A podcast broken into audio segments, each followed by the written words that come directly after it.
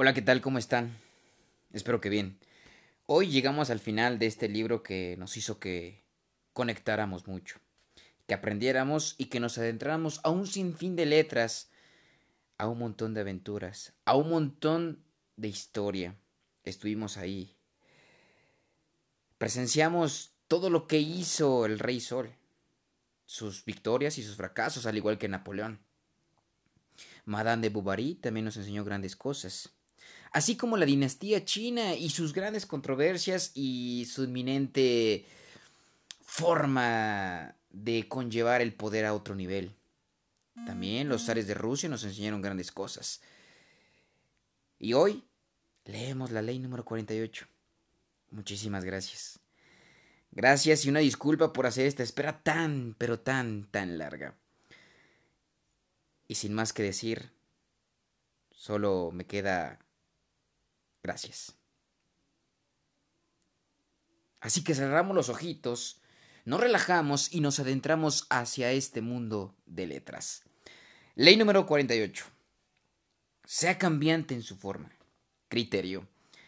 Al adoptar una forma definida y tener un plan claro para todo el mundo, usted se convertirá en el blanco de ataques diversos. En lugar de brindar a sus amigos algo concreto que atacar, manténgase flexible adaptable y en movimiento. Acepte el hecho de que nada es absoluto y de que no existen las leyes fijas. La mejor forma de protegerse es mantener tan fluido y cambiante como el agua. Nunca apueste a la estabilidad ni a un orden perdurable. Todo cambia. Transgresión de la ley. En el siglo VII a.C., las ciudades-estado de Grecia habían crecido y prosperado tanto que ya no les quedaban tierras donde albergar a sus crecientes poblaciones. De modo que salieron al mar y establecieron colonias en Asia Menor, Sicilia, la península itálica e incluso en África. Sin embargo, la ciudad-estado de Esparta ocupaba una zona interior, rodeada de montañas. Al carecer de acceso al Mediterráneo, los espartanos nunca habían sido marinos. Lo que hicieron, en cambio, fue volverse contra las ciudades que lo rodeaban. Y con una serie de conflictos brutales y violentos que se prolongaron durante más de cien años, lograron conquistar un área inmensa, que ofrecería espacio suficiente para sus ciudadanos. No obstante, esta solución para el problema original les acarreó otro más importante. ¿Cómo mantener y vigilar los territorios conquistados? Los, habitantes de los pueblos sometidos los superaban en una proporción de diez a uno. Sin duda, en algún momento aquella horda buscaría terrible venganza contra ellos. La solución de Esparta consistió en crear una sociedad dedicada al arte de la guerra. Los espartanos serían más duros, más fuertes y más feroces que sus vecinos era la única forma de asegurar su estabilidad y su supervivencia. Cuando los niños espartanos cumplían los siete años de edad, los, los, separaban de la madre y los integraban al ejército, donde los entrenaban para la guerra, sometidos a la más estricta disciplina. Dormían sobre lechos de juncos y recibían una sola vestimenta exterior para todo el año. No estudiaban nada relacionado con las artes. De hecho, los espartanos habían prohibido la música y permitían a los esclavos practicar solo las manualidades necesarias para subsistir. La única habilidad que los espartanos enseñaban a sus hijos era la de la guerra. Los niños de aspecto débil eran abandonados en cavernas de las montañas para que murieran. Esparta no permitía ningún sistema monetario ni comercio. Creían que la adquisición de riquezas sembraba egoísmo y, y disenso y debilitaba la disciplina guerrera. La única forma de ganarse la vida permitida a un espartano era la agricultura, en general en tierras fiscales que los esclavos llamados elotes trabajaban para ellos. La concentración de los espartanos era un, objetivo único. Los permitió forjar el más poderoso ejército de infantería del mundo. Marchaban en perfecto orden y luchaban con incomparable coraje y valor. Sus falanges, estrechamente unidas, podían derrotar un ejército diez veces mayor, como lo demostraron al vencer a los persas de la Termopila. De la Termópila, una columna espartana en marcha llenaba de terror al enemigo. Parecían no tener debilidad alguna. Sin embargo, aunque demostraban ser poderosos guerreros, los espartanos no tenían interés en crear un imperio. Solo querían conservar lo que habían conquistado y defenderlo de los invasores. Pasarían décadas sin que se implementara un solo cambio en el sistema con que habían conseguido preservar el statu quo de Esparta. Mientras ellos desarrollaban su cultura guerrera, otra ciudad-estado alcanzaba igual prominencia, Atenas. A diferencia de Esparta, Atenas se había hecho a la mar, no tanto para crear colonias como para ejercer, el comercio. Los atenienses se convirtieron en grandes comerciantes. Al contrario de los rígidos espartanos, los atenienses respondían a cada problema con consumada creatividad. Se adaptaban a las circunstancias y creaban nuevas formas sociales y artísticas en un ritmo increíble. Su sociedad evolucionaba en un fluir constante. A medida que su poder crecía, empezaron a construir una amenaza para los defensivos espartanos. En el año 431 a.C. estalló la guerra entre Atena y Esparta, latente desde hacía tiempo. Duró 27 años, pero al cabo de varias idas y venidas la maquinaria bélica de los espartanos emergió victoriosa. Ahora los espartanos se hallaban al frente de un imperio y esta vez no podían quedarse encerrados en su caparazón. Si renunciaban a sus conquistas, los derrotados atenienses se reagruparían y volverían a levantarse contra ellos, y aquella larga guerra habría sido eh, por entero en vano. Después de la guerra, el dinero ateniense ingresó en Esparta. Los espartanos habían sido capacitados en las artes guerreras, pero no en política ni en economía. Como no estaban acostumbrados, la riqueza y el estilo de vida que ésta conllevaba los sedujeron y apabullaron. Enviaron gobernadores espartanos para regir sobre las tierras otroratenienses, pero lejos del hogar sucumbían a las peores formas de corrupción. Esparta había derrotado a Atenas, pero la fluida forma de vida ateniense poco a poco fue quebrantando su disciplina y aflojando su rígido orden. Atenas, entre tanto, se adaptó al hecho de haber perdido su imperio y logró prosperar como centro cultural y económico. Confundida por este cambio en un equilibrio del poder, Esparta se debilitó más y más. Unos treinta años después de derrotar a Atenas, perdió una importante batalla con la ciudad-estado de Tebas. Casi de la noche a la mañana, la otrora poderosa nación se derrumbó para no recuperarse jamás. Interpretación. En la evolución de, de, las especies, la armadura protectora casi siempre produjo desastres, pese a que unas pocas excepciones, la mayoría de las veces, el caparazón se convierte en una traba para el animal encerrado en él lo vuelve más lento, con lo cual le resulta difícil salir en busca de alimento y además lo tornan un blanco fácil para depredadores más ágiles y rápidos que él. Los animales que pueden levantar vuelo o sumergirse en las aguas, que se mueven con rapidez y de manera impredecible, son infinitamente más poderosos y están más seguros. Al verse ante un problema serio, controlar un grupo numéricamente superior, Esparta reaccionó como un animal que desarrolla una coraza para protegerse del medio ambiente, como la tortuga. Los espartanos sacrificaron movilidad por seguridad. Lograron preservar su estabilidad durante 300 años, pero ¿a qué costo? No tenían otra cultura que el ejercicio de la guerra, carecían de artes para expresarse y liberar tensiones, y se encontraban en un estado de ansiedad constante por mantener el statu quo mientras sus vecinos se hacían a la mar y aprendían a adaptarse a un mundo que en constante fluctuación.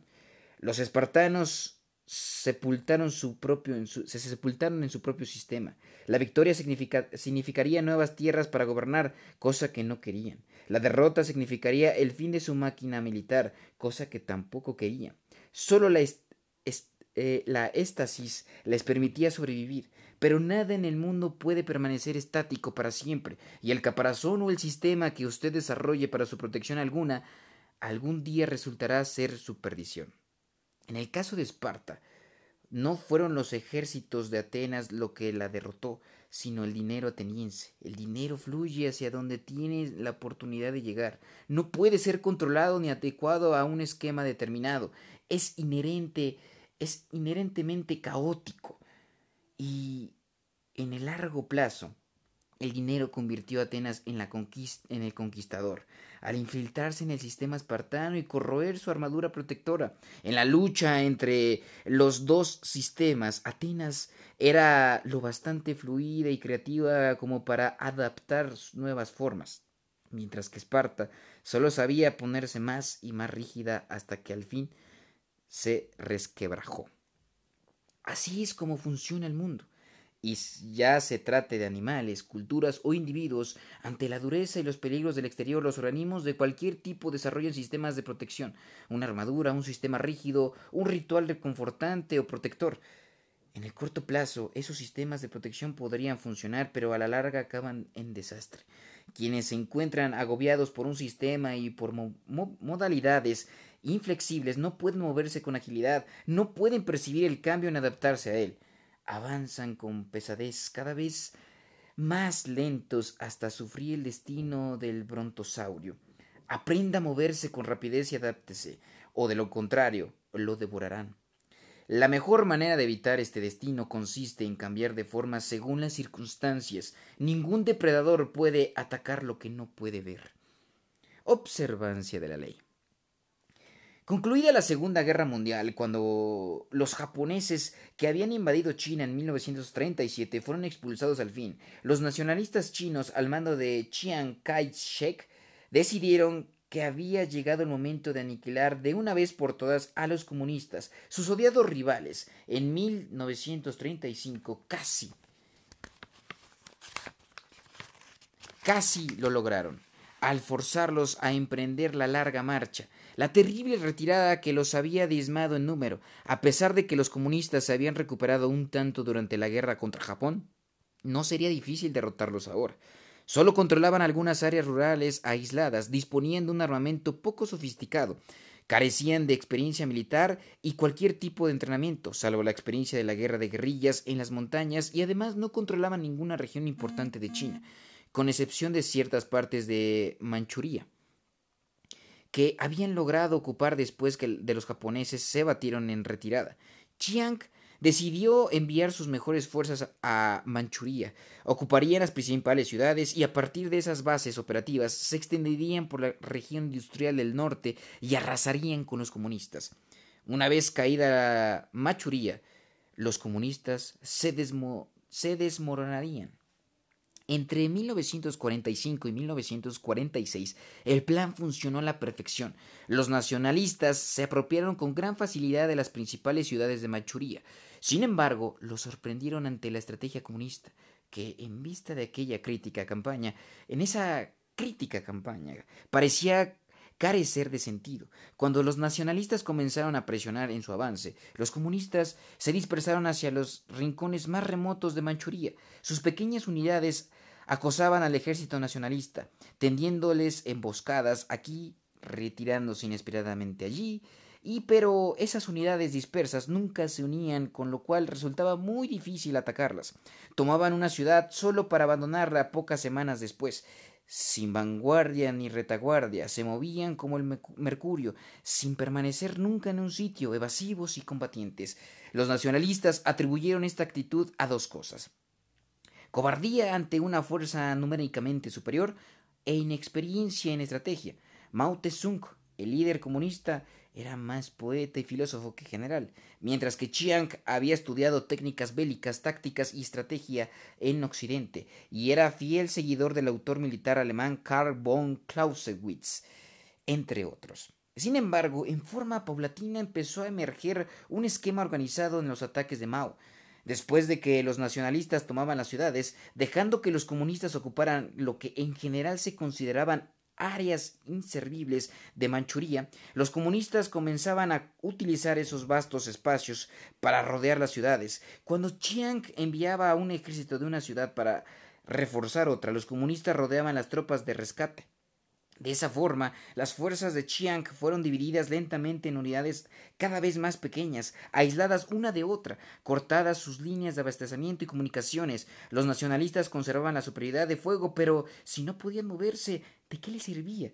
Una especie de terror invadió a los soldados nacionalistas. Los comandantes situados a una confortable distancia del frente podían reírse de Mao pero los soldados que luchaban contra los comunistas en las montañas habían llegado a temer su escurridizo accionar.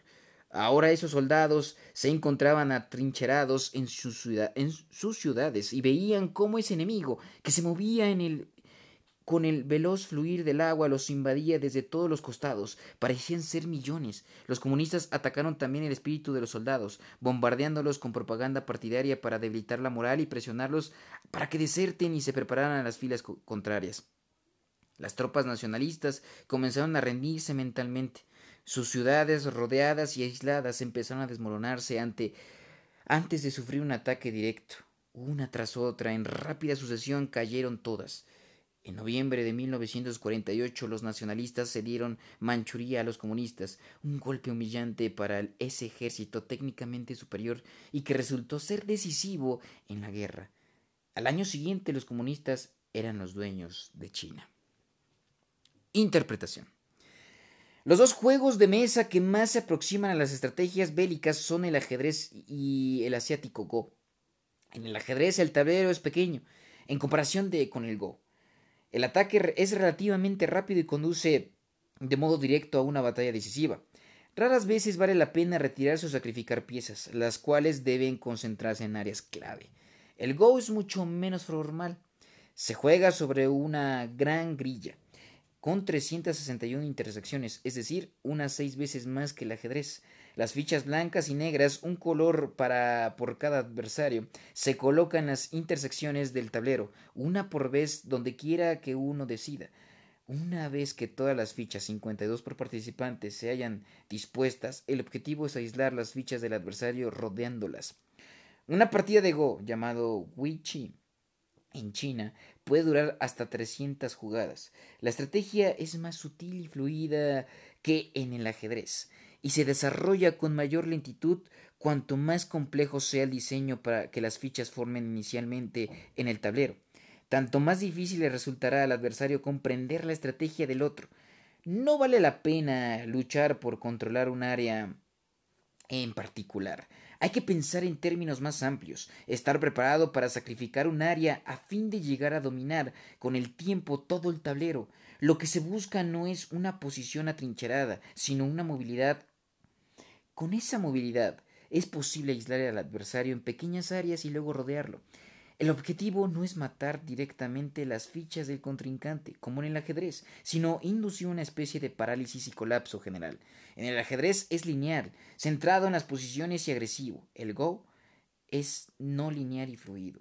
La agresión es indirecta hasta el fin del juego, cuando el ganador puede rodear las fichas del adversario a un ritmo más acelerado. Los estrategas militares chinos han sido influidos por el Go durante siglos. Sus proverbios se han aplicado en la guerra una, otra y otra vez. Mao Tse-sung era adicto al Wii y los preceptos del juego se reflejaban en sus estrategias. Un concepto clave del Wii por ejemplo, es el de utilizar de manera ventajosa la dimensión del tablero, dispersándose en todas las direcciones de modo que el adversario no pueda adivinar los movimientos de, de un modo simple y lineal.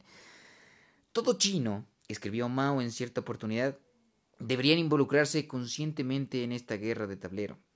Contra los nacionalistas, si usted ubica a sus, a sus, hombres en un diseño semejante, su adversario se perderá mientras trata de imaginar cuál es la estrategia, o bien pierde tiempo persiguiéndolo, o como fue el caso de Chiang Kai-shek, supone que usted es incompetente y descuida su propia protección, y si se y si se concentra en áreas específicas, como aconseja la estrategia occidental, se convierte en blanco fácil para ser rodeado.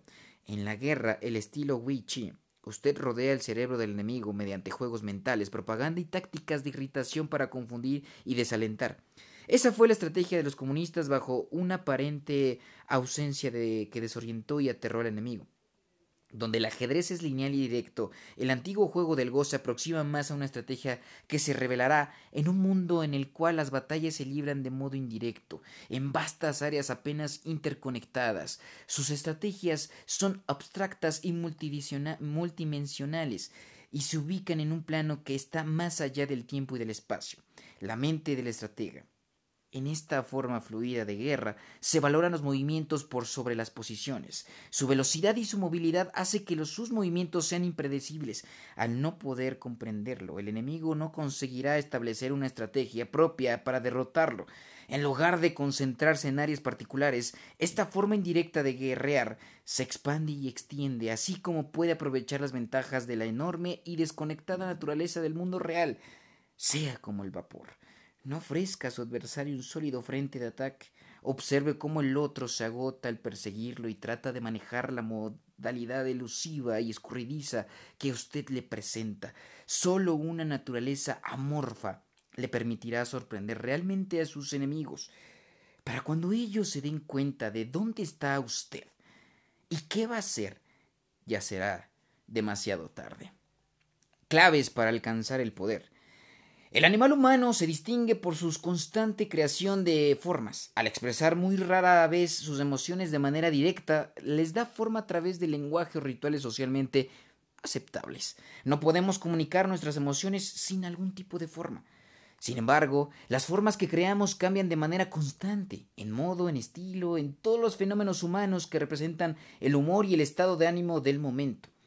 Constantemente alteramos las formas que hemos heredado de las generaciones previas, y estos cambios son signos de vida y vitalidad.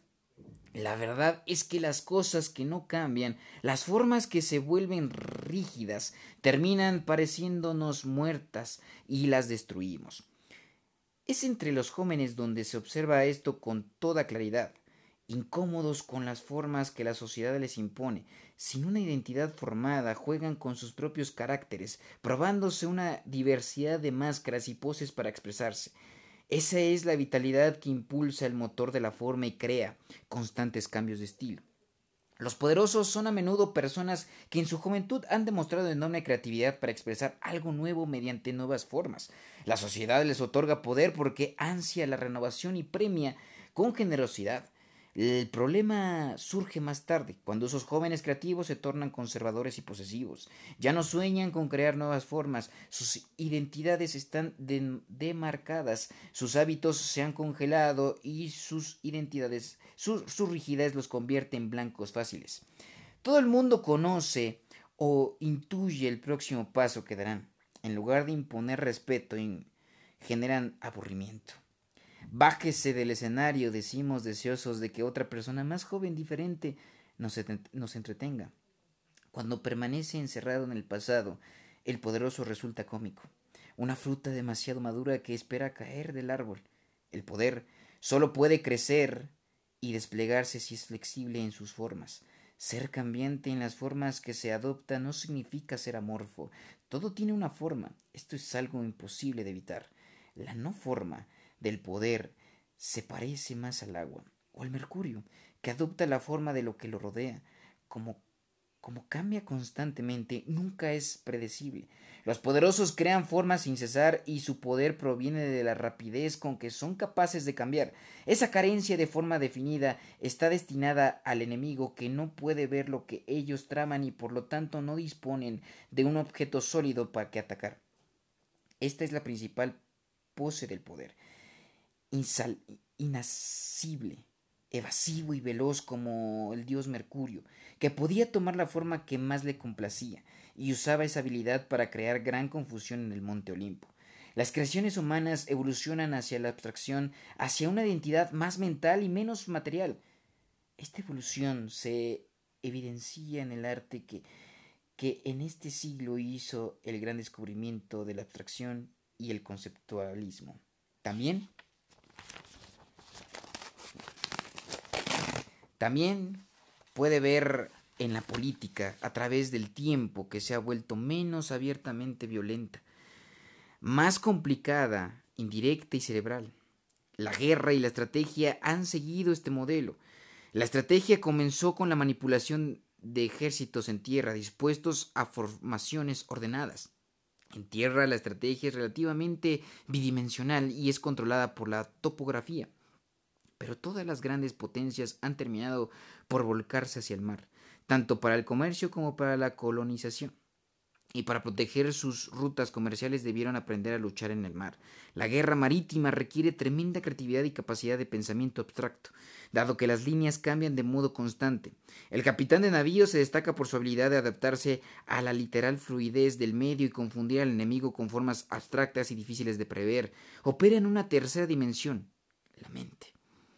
En tierra, la gente, la guerra de guerrillas también demuestra esa evolución hacia la abstracción.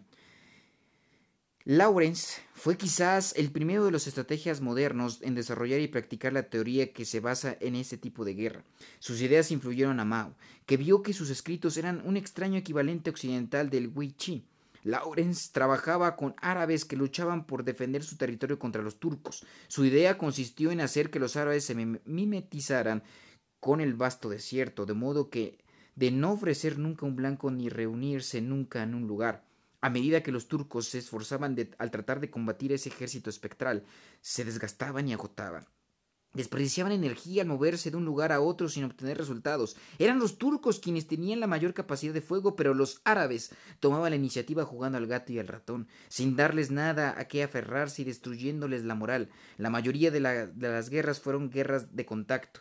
La nuestra debiera ser una guerra de distanciamiento, escribió Lawrence. Debemos contener al enemigo con la amenaza secreta de un vasto desierto desconocido, sin mostrarnos hasta que nos ataquen. Esta es la forma más sofisticada de estrategia. La guerra del enfrentamiento directo es demasiado peligrosa y costosa. Lo indirecto y evasivo permite lograr mejorar resultados a un costo mucho menor. El principal costo, en realidad, es el mental, el pensamiento y la planificación que exige alinear las fuerzas en un esquema disperso y socavar la mente y la psicología del adversario. Nada enfurecerá y desorientará tanto al enemigo como la falta de una forma definida. En un mundo en el que las guerras de distanciamiento están a la orden del día, la no formas es fundamental. El primer requisito psicológico de la no forma es el de aprender a no tomar nada de manera personal. Nunca se muestra la defensiva. Cuando actúa la defensiva, usted muestra sus emociones y revela una forma clara. Sus, adversarios se darán cuenta de que han tocado un nervio, un talón de Aquiles, y volverán a golpearlo una y otra vez. De modo que entretenerse para no tomar nada en forma personal. Entrénese para no tomar nada en personal. Sea como una pelota enjabonada que nadie puede sostener. No permita que nadie vea qué es lo que le afecta o hiere, ni cuáles son sus puntos débiles. Mantenga su rostro como una máscara sin forma y, terminará enfureciendo y desorientando a sus intrigantes colegas y adversarios. Un hombre que supo utilizar esta técnica fue el barón James Rothschild. Como judío alemán en París, inmerso en una cultura hostil a los extranjeros, Rothschild nunca tomaba como algo personal cualquier ataque que le hiciera, ni se mostraba herido de modo alguno. Además, iba adaptándose al clima político del momento. Cualquiera que fuere la acartonada y formal restauración de la monarquía de Luis XVIII, el reino burgués de Luis Felipe, la revolución democrática de 1848, el surgimiento de Luis Napoleón, coronado emperador en 1852, Rothschild los aceptaba a todos y mimetizaba con el entorno. Podía darse el lujo de parecer un hipócrita o un oportunista porque lo valoraban por su dinero, no por su política. Su dinero era la moneda del poder, mientras se adaptaba y prosperaba sin mostrar forma alguna por afuera. La mayoría de las otras grandes familias que al comienzo del siglo poseían inmensas fortunas se arruinaron en los complejos vaivienes sociopolíticos y económicos. Al aferrarse al pasado se tornaban visibles. A lo largo de la historia, el estilo de gobernar por medio de la no forma fue practicado con preferencia por reinas que regían solas. Una reina se encontraba en una posición radicalmente distinta que un rey, por ser mujer. Sus súbditos y cortesanos suelen dudar de su habilidad para gobernar y de su fuerza de carácter. Si se inclina por una de las partes en algún forcejeo ideológico, lo acusan de actuar por motivaciones emocionales. Por otra parte, se deprime sus emociones y asume el papel de monarca autoritaria, al estilo masculino. Despierta aún mayores críticas, ya sea por naturaleza o por experiencia. Las reinas tienden a, adaptar a un estilo de gobernar flexible, que a la larga se revela más poderoso que la masculina forma directa. Dos líderes femeninas que construyeron un claro ejemplo de este estilo de gobierno sin forma definida son la reina Isabel I de Inglaterra y la emperatriz Catalina la Grande de Rusia. Durante las violentas guerras entre católicos y protestantes, Isabel mantuvo un curso intermedio.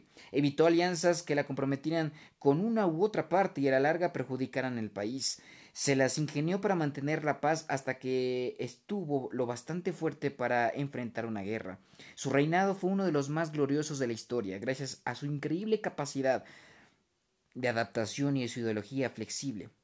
También Catalina la Grande desarrolló un estilo de improvisación en su gobierno, después de destituir a su esposo, el emperador Pedro II, y asumió el control de Rusia. Nadie creyó que consiguiera sobrevivir, pero no tenía ideas preconcebidas, ni filosofías o teorías que dictaran sus políticas de que era extranjera, alemana, comprendió la mentalidad rusa y los cambios que esta nación había sufrido a lo largo de los años. Hay que gobernar de forma tal que el pueblo crea que son ellos mismos quienes decían hacer lo que uno les ordena, dijo, y para lograr ese objetivo siempre debió anticiparse a los deseos de su pueblo y adecuarse a su resistencia. Al no imponer nunca algo por la fuerza, logró reformar Rusia en un periodo sorprendentemente breve. Este fluido estilo de, gobierno femenino quizá haya surgido como una forma de sobrevivir y prosperar en circunstancias difíciles, pero ha resultado muy seductor para quienes lo han ejercido. Con un, gobernante fluido, la obediencia resulta bastante fácil a los súbditos, ya que se sienten menos presionados objeto de menor coerción, menos obligados a seguir la ideología del gobernante, también abre opciones en las cuales las adherencias a una doctrina los aísla. No, no comprometerse con un sector determinado permite al gobernante usar al enemigo contra el otro. Las normas rígidas podrán parecer fuertes, pero con el tiempo su inflexibilidad crispa de los nervios y los súbditos encuentran formas de sacar escenas a los soberanos. Los gobernantes flexibles sin formas definidas serán muy criticados, pero perduran y con el tiempo la gente termina identificándose con ellos, dado que son como sus súbditos, cambiantes frente a los cambiantes tiempos abiertos a las circunstancias. A pesar de los de trastornos y demoras, el estilo de poder permanece permeable y flexible, es en general el que triunfa, así como Atenas prevaleció sobre Esparta gracias a su dinero y su cultura. Cuando usted se encuentra inmerso en un conflicto con alguien más fuerte y más rígido, permítale una victoria temporaria simula inclinarse ante su superioridad, luego, prescindiendo de una forma definida y adecuándose, conquiste poco a poco el alma del rival. De esa manera lo sorprenderá con las defensas bajas porque quienes son rígidos están siempre a la defensiva para repeler golpes directos, sin reparar en que eso los torna indefensos ante la sutil y lo insinuante. Para tener éxito con este tipo de estrategia es necesario convertirse en camaleón, adecuarse por mientras se doblega al enemigo desde adentro. Durante siglos los japoneses aceptaron graciosamente a los extranjeros y se mostraron susceptibles a las culturas e influencias foráneas. Joao Rodríguez, un sacerdote portugués que llegó a Japón en 1577 y vivió allí muchos años, escribió lo siguiente. Estoy pasmado ante la disposición de los japoneses a probar y aceptar todo lo que sea portugués.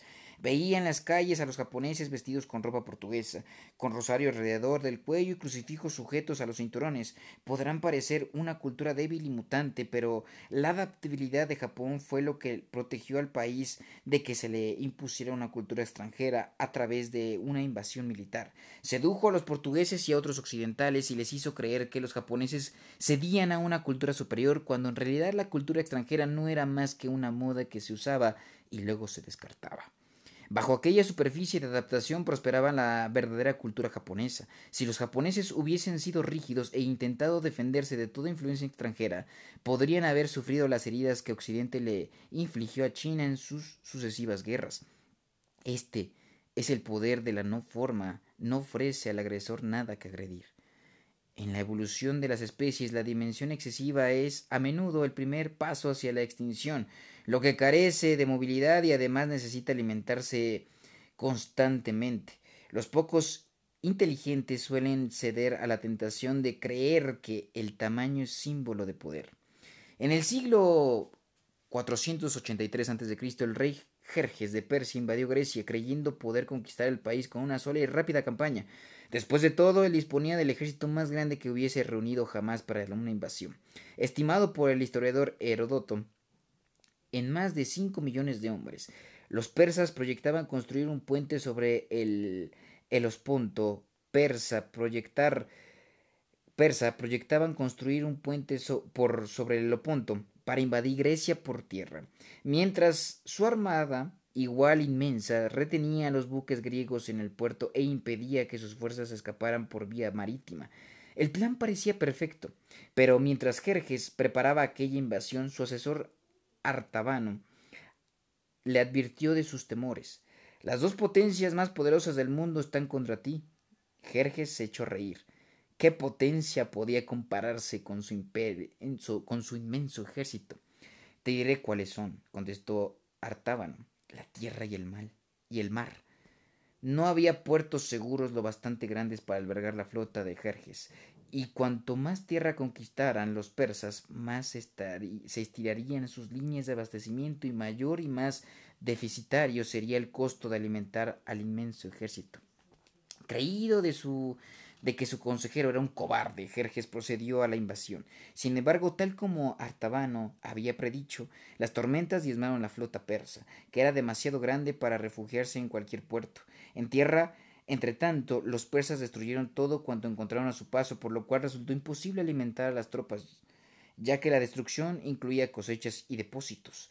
Las fuerzas persas constituían, además de un objetivo lento y fácil de atacar, los griegos llevaron a cabo todo tipo de maniobras engañosas para desorientarlos. Al fin, la derrota de Jerjes a mano de los aliados griegos fue un desastre de increíble magnitud. Esta historia es simbólica para todos aquellos que sacrificaran que sacrifican movilidad por tamaño. Los ágiles y flexibles casi siempre ganan, porque tienen más opciones estratégicas. Cuanto más gigantesco sea el enemigo, tanto más fácil será lograr que se desmorone. La necesidad de la no forma se hace mayor a medida que avanzamos en edad, dado que tendemos a reafirmarnos en nuestras modalidades y adoptamos formas demasiado rígidas, nos tornamos predecibles, lo cual es siempre la primera señal de de la decreptud y la predecibilidad hace que resultemos cómicos. Aunque el ridículo y el desdén parezca formas leves de agresión, en realidad constituyen armas poderosas que con el tiempo erosionan los fundamentos del poder. Un enemigo que no respeta se volverá audaz, y la audacia convierte en peligroso aún al animal más pequeño. La corte francesa de fines del siglo XVIII uno de los cuyos principales exponentes fue María Antonieta se había atado sin remedio una rígida formalidad que el francés promedio consideraba una reliquia estúpida.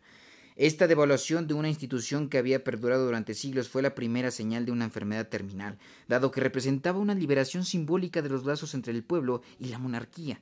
A medida que la situación empeoraba, María Antonieta y el rey Luis XVI se iban aferrando con mayor firmeza al pasado, lo cual no hizo sino acelerar su camino rumbo a la guillotina. El rey Carlos I de Inglaterra reaccionó de forma similar ante la ola de cambio democrático que sacudió Inglaterra en la década de 1630 disolvió el parlamento y los rituales de su corte se tornaron cada vez más formales y distantes. Quería regresar a, a, un antiguo estilo de gobierno y observar de modo estricto todo tipo de mezquinos protocolos. Su rigidez intensificó el deseo de cambio de los súbditos. Antes de poder recapacitar, fue arrastrado a una devastadora guerra civil y al fin perdió la cabeza bajo el hacha del verdugo.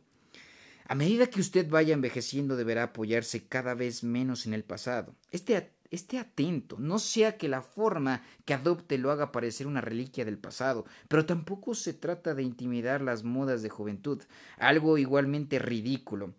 Es su mente la que deberá adecuarse de manera constante a cada nueva circunstancia, incluso al inevitable cambio que implica comprender que ha llegado el momento de dar un paso al costado y dejar que los más jóvenes se preparen a ascender. La rigidez solo dará la apariencia desagradable de un cadáver. Nunca olvide, sin embargo, que la falta de forma es una pose estratégica. Le brinda espacio para crear sorpresas tácticas mientras sus enemigos luchan por adivinar el próximo paso que dará usted. Revelan su propia estrategia y se ponen en decidida desventaja. Esto permite que usted conserve la iniciativa y en muchos casos trabe por completo el accionar de sus enemigos al obligarlos a reaccionar de continuo. Así usted anula el espionaje y el trabajo de inteligencia del rival. Recuerde que la no forma es una herramienta. Nunca confunda esta estrategia con el estilo de nadar contra la corriente o con una resignación religiosa a las vueltas del destino. Utilice la falta de forma definida para alcanzar armonía y paz interior, sino para incrementar y reafirmar su poder. Por último, Aprender a adaptarse a cada nueva circunstancia significa ver los hechos a través de sus propios ojos y a menudo ignorar los consejos que la gente le ofrece. Significa que, en última instancia, usted tendrá que desechar las leyes que otros predican y los manuales que otros escriben, y también el sabio consejo de sus mayores. Las leyes que rigen las circunstancias son abolidas por las nuevas circunstancias, escribió Napoleón lo que significa que es responsabilidad de usted evaluar cada situación nueva.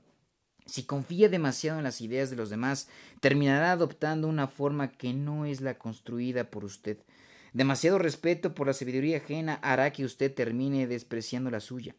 Sea brutal con el pasado, sobre todo con el suyo propio, y no respete las filosofías que le sean indalgadas desde afuera.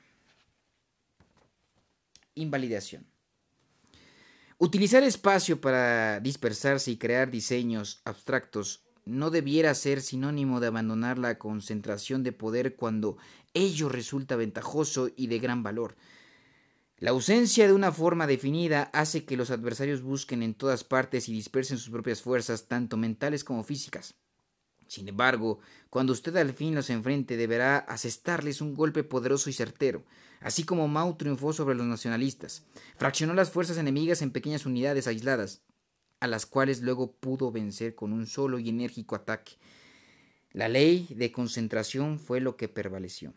Cuando usted juegue con la ausencia de forma, no pierda el control del proceso y tenga siempre presente su estrategia a lo largo del plazo.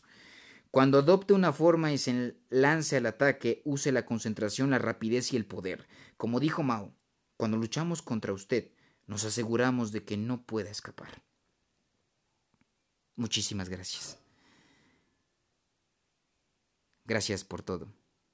Gracias por estar conmigo, por leer. Gracias a Agustín, que fue uno de los primeros que me escribió. A Tomás. A todos. A Raquel. Argentina, México, Paraguay, Guatemala. Gracias. Gracias.